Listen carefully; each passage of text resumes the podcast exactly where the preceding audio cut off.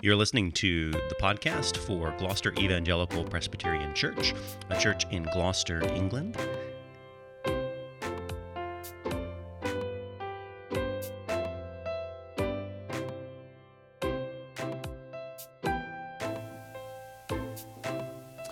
To the choirmaster, a psalm of David. In you, O Lord, do I take refuge. Let me never be put to shame. In your righteousness, deliver me. Incline your ear to me. Rescue me speedily. Be a rock of refuge for me, a strong fortress to save me.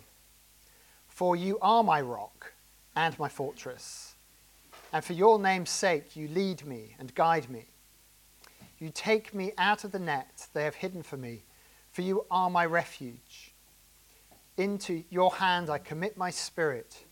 You have redeemed me, O Lord, faithful God. I hate those who pay regard to worthless idols, but I trust in the Lord. I will rejoice and be glad in your steadfast love, because you have seen my affliction. You have known the distress of my soul, and you have not delivered me into the hand of the enemy. You've set my feet in a broad place. Be gracious to me, O Lord for I am in distress. My eye is wasted from grief, my soul and my body also, for my life is spent with sorrow, and my years with sighing. My strength fails me because of my iniquity, and my bones waste away. Because of all my adversaries, I've become a reproach, especially to my neighbours, and an object of dread to my acquaintances. Those who see me in the street flee from me. I've become forgotten like one who is dead. I've become like a broken vessel, for I hear the whispering of many, terror on every side, as they scheme together against me, as they plot to take my life. But I trust in you, O Lord. I say, You are my God. My times are in your hand. Rescue me from the hand of my enemies and from my persecutors. Make your face shine on your servant Save me in your steadfast love, O Lord. Let me not be put to shame, for I call upon you. Let the wicked be put to shame. Let them go silently to Sheol. Let the lying lips be mute, which speak insolently against the righteous in pride and contempt. Oh, how abundant is your goodness, which you have stored up for those who fear you, and worked for those who take refuge in you, in the sight of the children of mankind.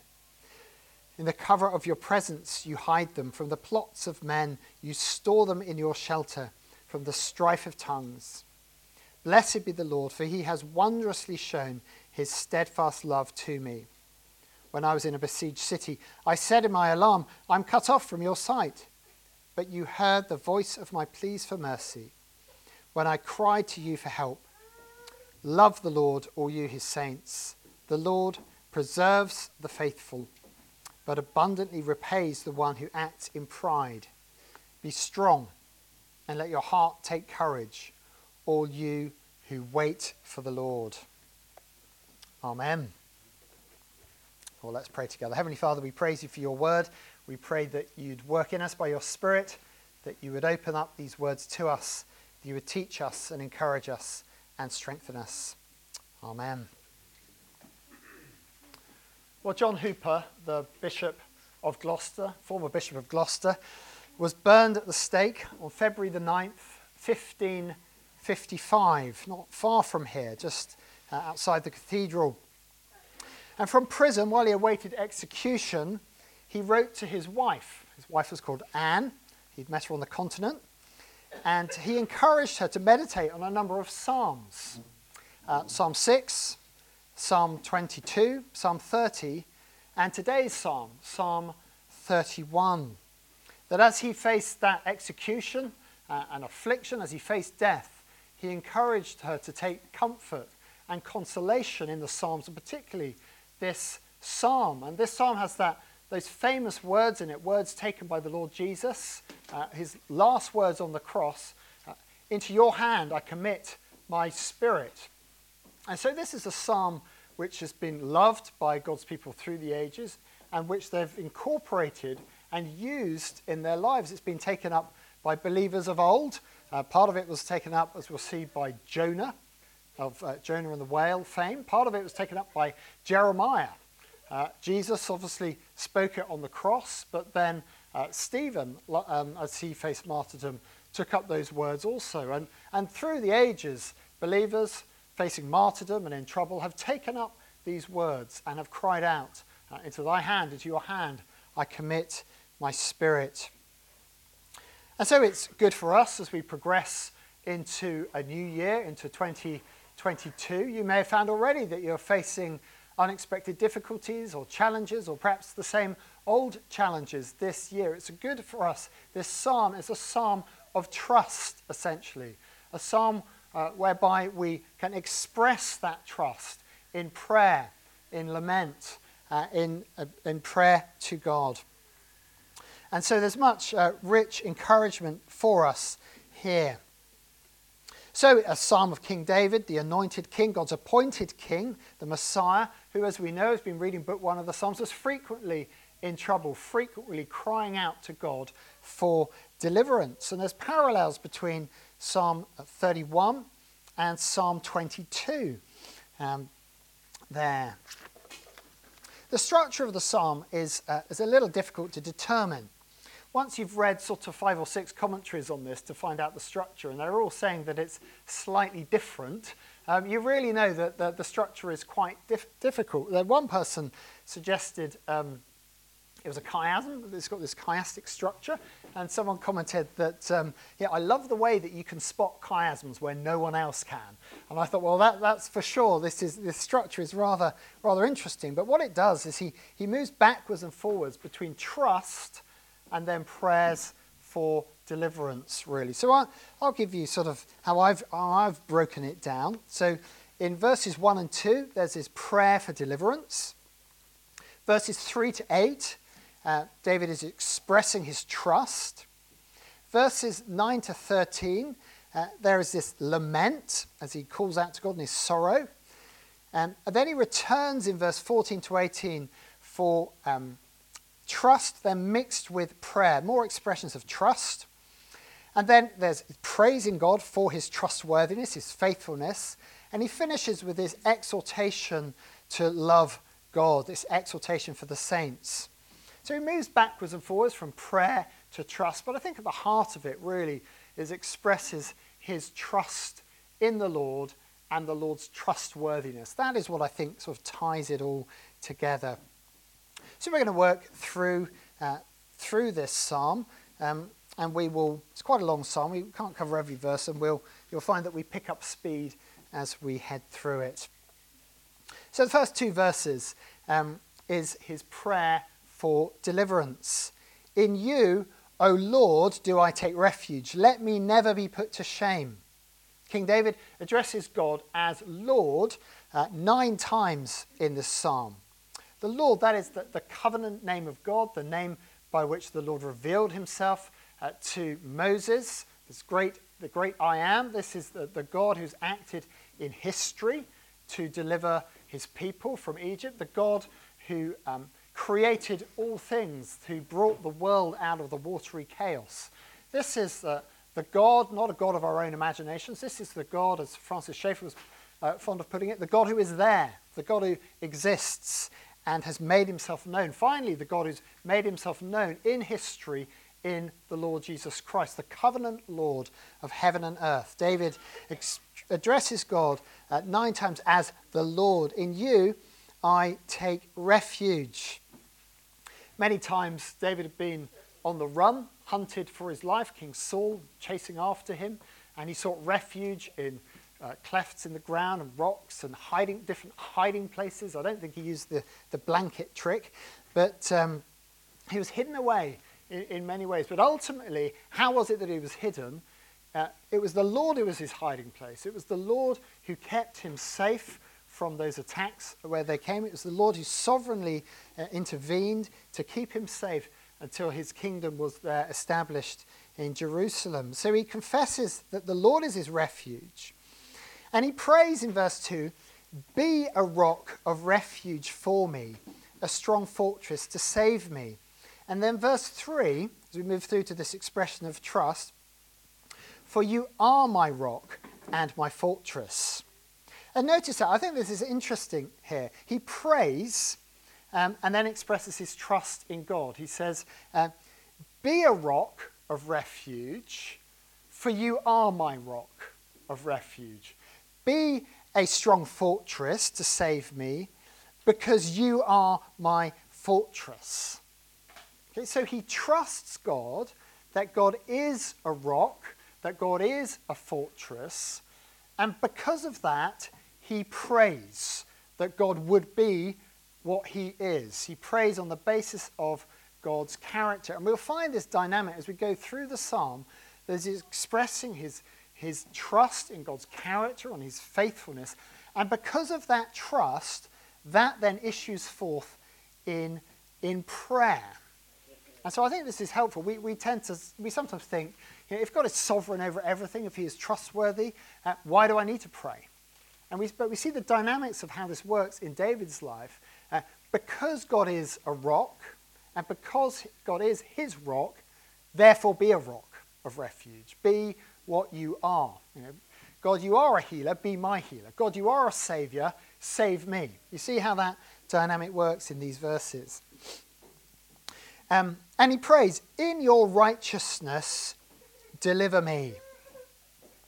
And this was one of the verses that Luther puzzled over when he was, um, before he'd really come to that great discovery of, of, justification through faith in Christ. How is it that God could be righteous and uh, deliver us who are unrighteous? If God is righteous, are we not just instantly toast? And then Luther came to that great discovery that God, in his righteousness, confers righteousness uh, on us. So Luther puzzled over this. But David is praying, In your righteousness, deliver me. He prays to the God who is righteous, the God who is there, who loves what is right and hates what is evil, the one who is just and fair. Remember the words of Moses in Deuteronomy, end of Deuteronomy Ascribe greatness to our God, the rock.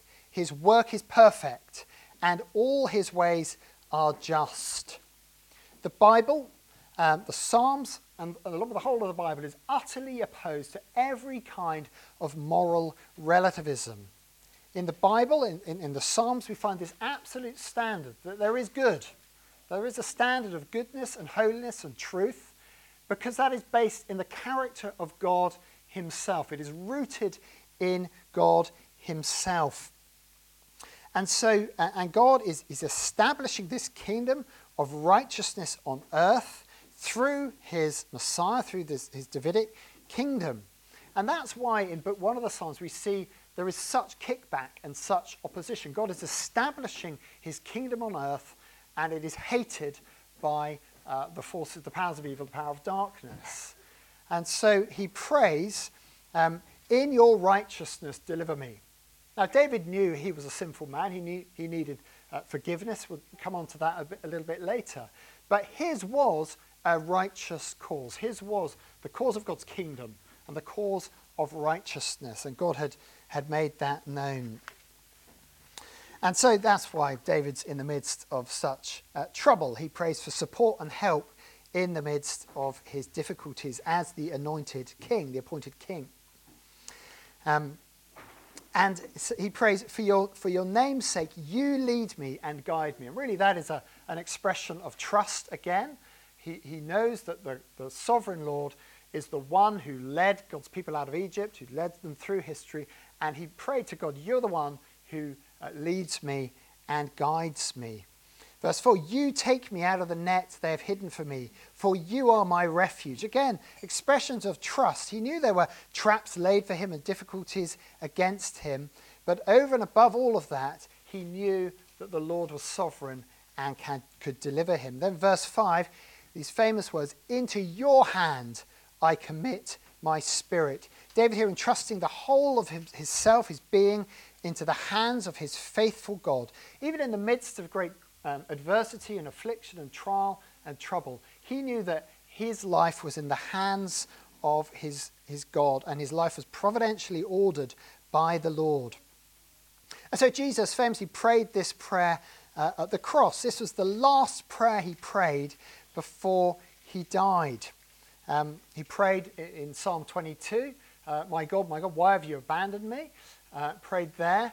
And he prays this prayer taken from Psalm 31. And so people have sort of reflected on this and thought, well, actually, Christ on the cross, we, we know he knew the Psalms and he loved the Psalms, and it's very unlikely he prayed uh, isolated verses. He would have perhaps been reciting the, the whole of Psalm 22. And people have suggested maybe he, he recited all those Psalms on the cross Psalm 22, 23, 24, all the way up to Psalm 31. We, we don't know that, but it's likely that he took uh, this whole. Um, these whole psalms and not just sort of isolated phrases from them but these were, this was his last words here from the cross. He prayed this before he died. Um, and i'll read this from luke 32 in 45 it says that the sun was darkened and the veil of the temple was rent in the midst. And when jesus had cried with a loud voice he said father into thy hands I commit my spirit. And having said thus, he gave up his spirit. Extraordinary. There, just at the last moment, we see Jesus giving up his life, breathing his, la- um, breathing his last. And uh, his, his death was not a random accident. No one took his, his life from him. He gave it up deliberately for uh, the salvation of his people. So even here at, at, the last, Jesus knew his death was not a random accident. It was ordered by his sovereign God, his heavenly Father. And he adds those words in Father, into your hands I commend my spirit.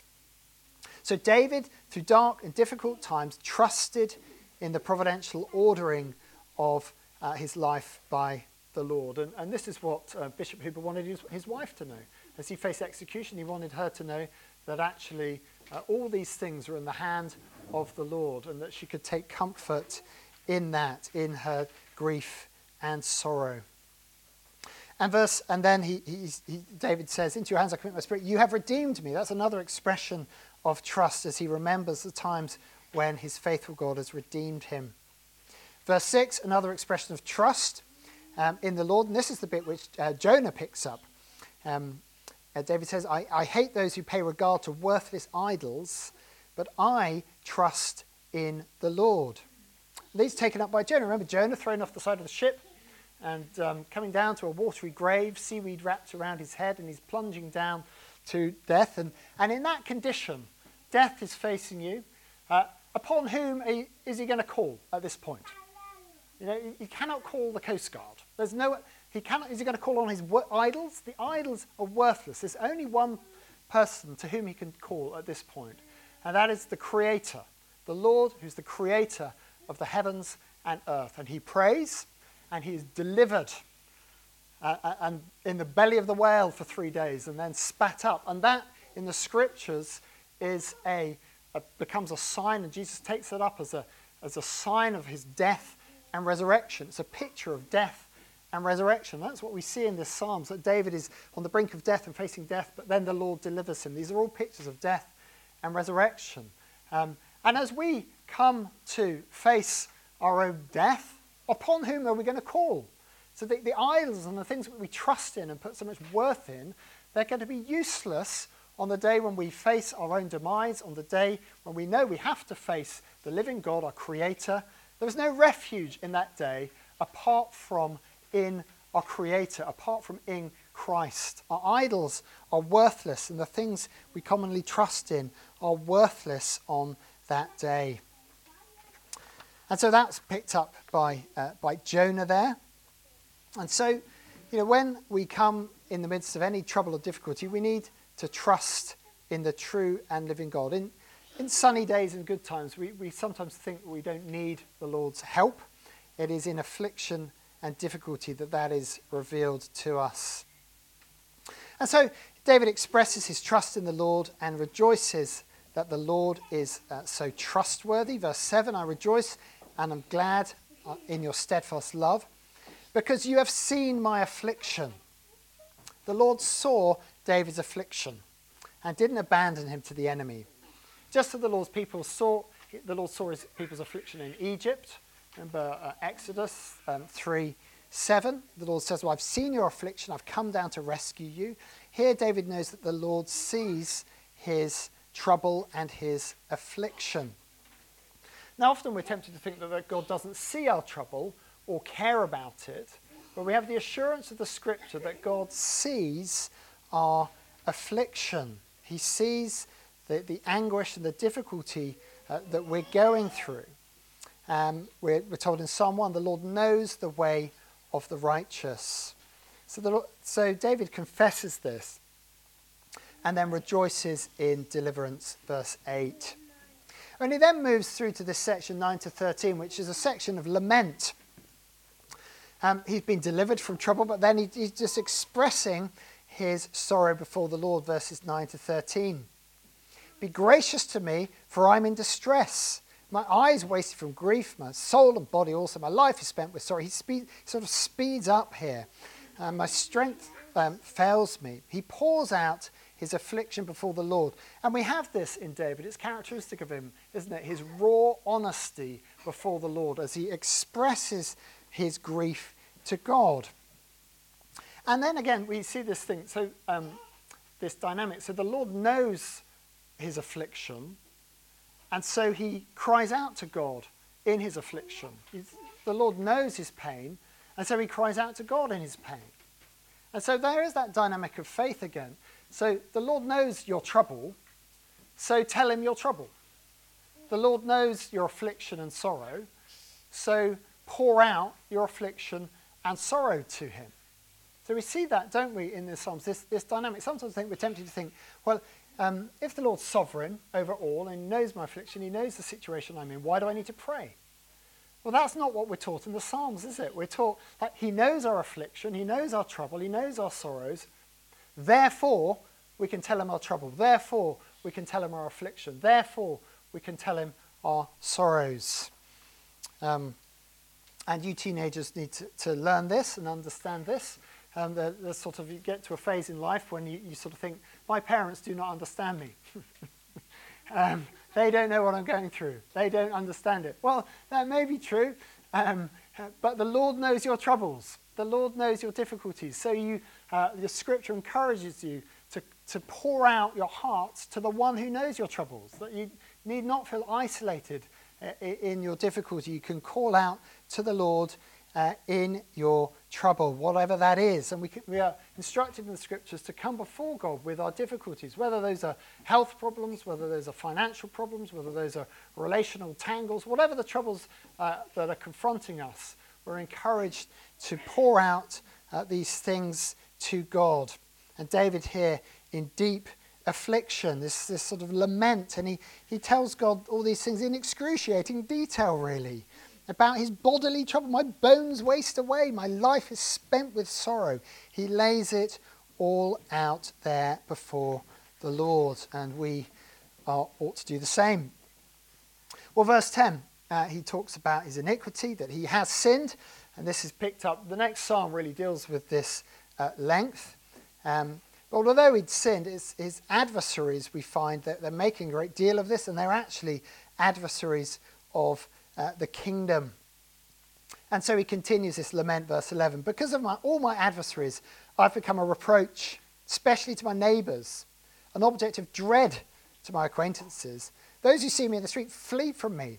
I've become forgotten like one who's dead, like a broken vessel, an empty, useless pot.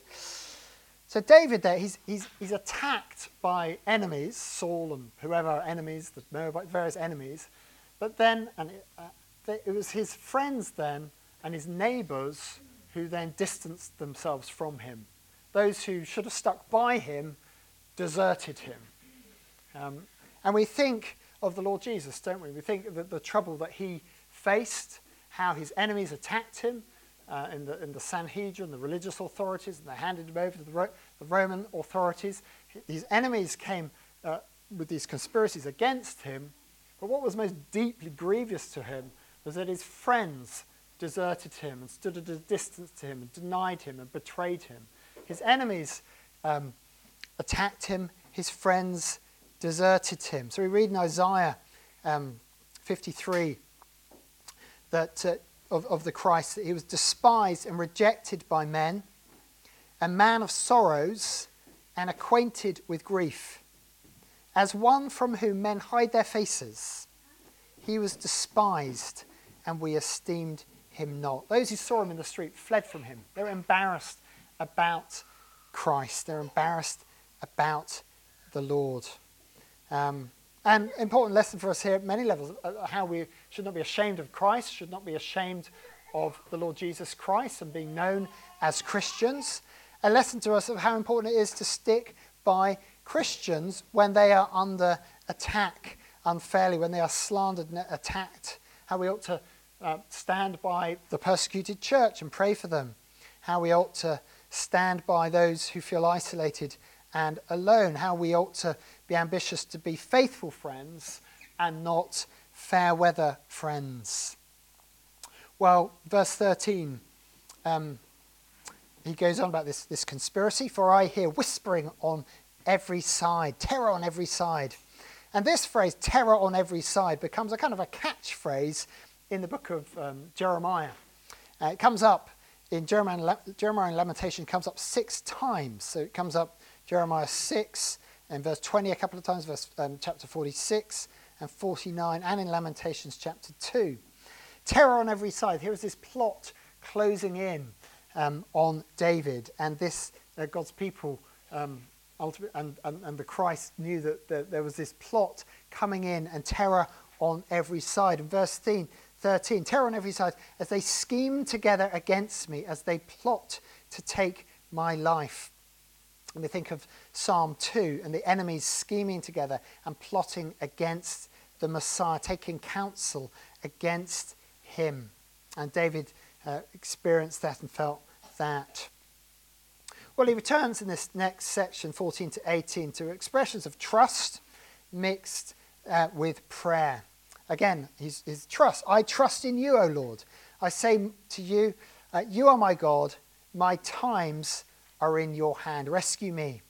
He trusted in the Lord. He confessed again. His times were in the hands of the Lord. His, his times were not ultimately in the hands of his enemies. It was not they who determined when he would die. His times and his way and his path was sovereignly ordained uh, by the Lord. Verse 16, he prays, Make your face shine upon your servant. Save me in your steadfast love. He picks up here the words of, of the blessing from Numbers, the Aaronic blessing. Make your face shine upon me. Um, so the people in the street were hiding from him. People uh, hid their faces from him. His, his enemies were hiding from him. And he looked for comfort in the presence of the Lord. And we, we saw that, I think, a beautiful example of that in Stephen, as we looked at that last week in the martyrdom of Stephen, when he's surrounded by the Sanhedrin, this sort of anger and fierce uh, animosity that he's facing, and yet the, the, the glory of the Lord was shone upon him, and the Lord's blessing was upon him.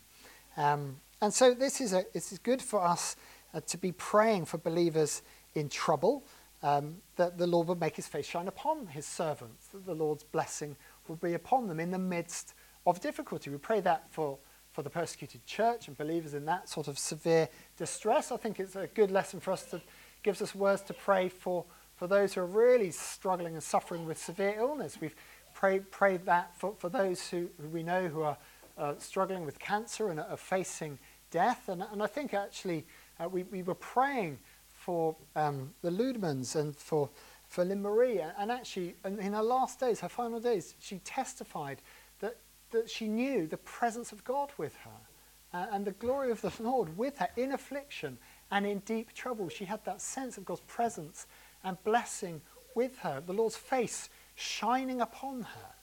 And so that is that gives us fuel for prayer, doesn't it? When sometimes people are in affliction and we, we don't know what on earth we can pray for them because they're facing such severe affliction. Well, we can pray that the Lord's face would shine upon them, that they'd have the comfort, uh, the same comfort that, that Stephen had as he faced death, uh, that they would know that the Lord's blessing and help as they face even death, and that they would do that trusting in the Lord. And so David, he, he trusts in the Lord, and this issues forth with prayer, verse 17 and 18. prayer again that he'd be delivered, prayer that uh, his enemies, the wicked, would be put down, praying that oppression would be broken. Uh, and deliverance for the oppressed always involves breaking the power of the oppressor. Um, and then he moves on, verses 19 to 22, to praise the Lord for his goodness. Oh, how abundant is your goodness, which you have stored up, treasured up for those who feared you, who fear you, and worked for those who take refuge in you. We see here again as he comes to the end, he returns to this theme of the Lord as his refuge, but it's expanded now from his personal prayer that in the Lord I take refuge, and he's expanding it out to all those who take refuge in the Lord, those who've put their trust in the Lord are those who um, have this great hope uh, this, that is treasured up for them. This hope of, of eternal life, hope of blessings to come, hope of resurrection ultimately. And he, he blesses God. And, and interesting in verses 21, 22, his, his, all these expressions of trust, but um, in verse 22, it talks about how his trust kind of wavered, really. He talks about the time when he was in a besieged city, and he said, In my alarm, I'm cut off from your sight. And so David panicked, really, at that, at that point. Uh, so his, his trust was not immune from sometimes panicking and sometimes thinking, God is not going to come through for me. Nevertheless, the Lord heard the voice of his pleas for mercy when he cries to him for help. God heard his cry, even though his, his prayers, as it were, were slightly all over the place at that point. And we see God's kindness, that he doesn't look upon our prayers and think, well, that's not a theologically very good prayer. I'm not going to listen to that one. He hears the cries of our hearts and he uh, blesses us according to his steadfast love and his mercy. And he ends with this beautiful call to worship. Love the Lord, all you his saints. The Lord preserves the faithful but abundantly repays the one who acts in pride. Be strong and let your heart take courage, all you who wait for the Lord. This final call to trust in the Lord and hope in Him. Well, lines of application as we come to close that. I think one of the most obvious questions for us uh, as we come to, to close is Are you trusting in the Lord Jesus? Are you trusting in the Lord who is the creator of heaven and earth? Or is your trust in vain and empty idols? Are you trusting in things which on the day of your death will seem to be completely useless ultimately? We must all stand before the judgment throne of God. We must all give an account of our lives. We all have, uh, we're all sinful and must stand before that throne of God's perfect justice and perfect righteousness. Where is your trust? Are you trusting in the Lord Jesus Christ? There is no uh, refuge from God. There is no refuge from that day of judgment.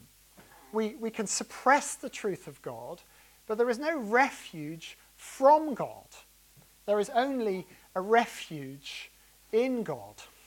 You, can, you cannot run from God successfully. And so run to him and find your hiding place in him. He is a refuge. We come to Christ. Christ is that fortress, that refuge from, from the wrath of God. that is the place, that is why he died upon the cross, to bear our sins upon the cross, so that whoever trusts in him will be able to stand on that last day forgiven, cleansed, made right and have a, a hiding place. Um, so, are you trusting in the Lord or in empty idols? And so, um, and that, that's, that's the first thing. Where is our trust? But the, the second thing this psalm shows us, it just shows us the greatness and splendor of Christ. It shows us all that he went through, or something of what he went through, um, as it foreshadows his death um, there on, on the cross. And so the Psalms, I think, really help us with this. As we, we think of Christ on the cross, we sort of we could gaze upon that and think upon his physical sufferings um, and the darkness and, and, the wrath of God. But as we read the Psalms, they really take us into the, the inner life of Christ, his anguish, his sorrow, and what it cost for him uh, to go through that, what he suffered. And so, as we, we read the Psalms and we learn the Psalms, we see the grace of our Lord Jesus Christ, all that he went through to deliver us. Uh, all that Christ went through on the cross. We see he was the one, he was the man of sorrows. He faced the pain of betrayal. He was the one from whom men hid their faces. He went through all that ignominy and shame. He was stripped naked and nailed to a cross and bore all that terrible shame and mocking for the sake of his bride, for the sake of his beloved people. That is the love of God for his bride. We see Christ revealed in this psalm. And it teaches, the psalm teaches us and, and helps us to see the steadfast love of the Lord, that he delivers his people. This is foreshadowed in the life of David, as David testified to how the Lord delivered him in his faithful love. We see this in the life of Christ, in his death, burial, and resurrection, which we proclaim. His body did not see decay, but the Lord raised him up in accordance with all his ancient promises. We see the faithfulness of God delivering his people, his steadfast love. Uh, David was rescued, as he said at the end of his life, out of every adversity, and we're encouraged to know that the Lord is the faithful God who will rescue us from all our troubles, even our own death. And so then I think the psalm finally it just instructs us in the nature of biblical trust, what that looks like. That trust in the Lord is not incompatible with prayer and urgent prayer. That if we're trusting in the Lord, that doesn't mean some sort of serene life where we think, well, God is sovereign and we've got that covered and I don't need to pray. No, trust in the Lord is not incompatible with prayer. Uh, you are my rock, be a rock. And trust in the Lord, neither is it incompatible with lament. We see that it takes us into this, this lament. He sees our afflictions Therefore, call out to God in your trouble. He sees our trouble. Therefore, tell him your trouble. And I'll close with this trust in the Lord is not, I'm afraid, incompat- incompatible with waiting. The scriptures teach us endurance and patience, which is a hard thing. So if you are uh, patiently waiting, hear these final words from the psalm. Hear them from the Lord Jesus himself. Be strong and let your hearts take courage, all you who wait for the Lord. Well, Amen. Let's pray.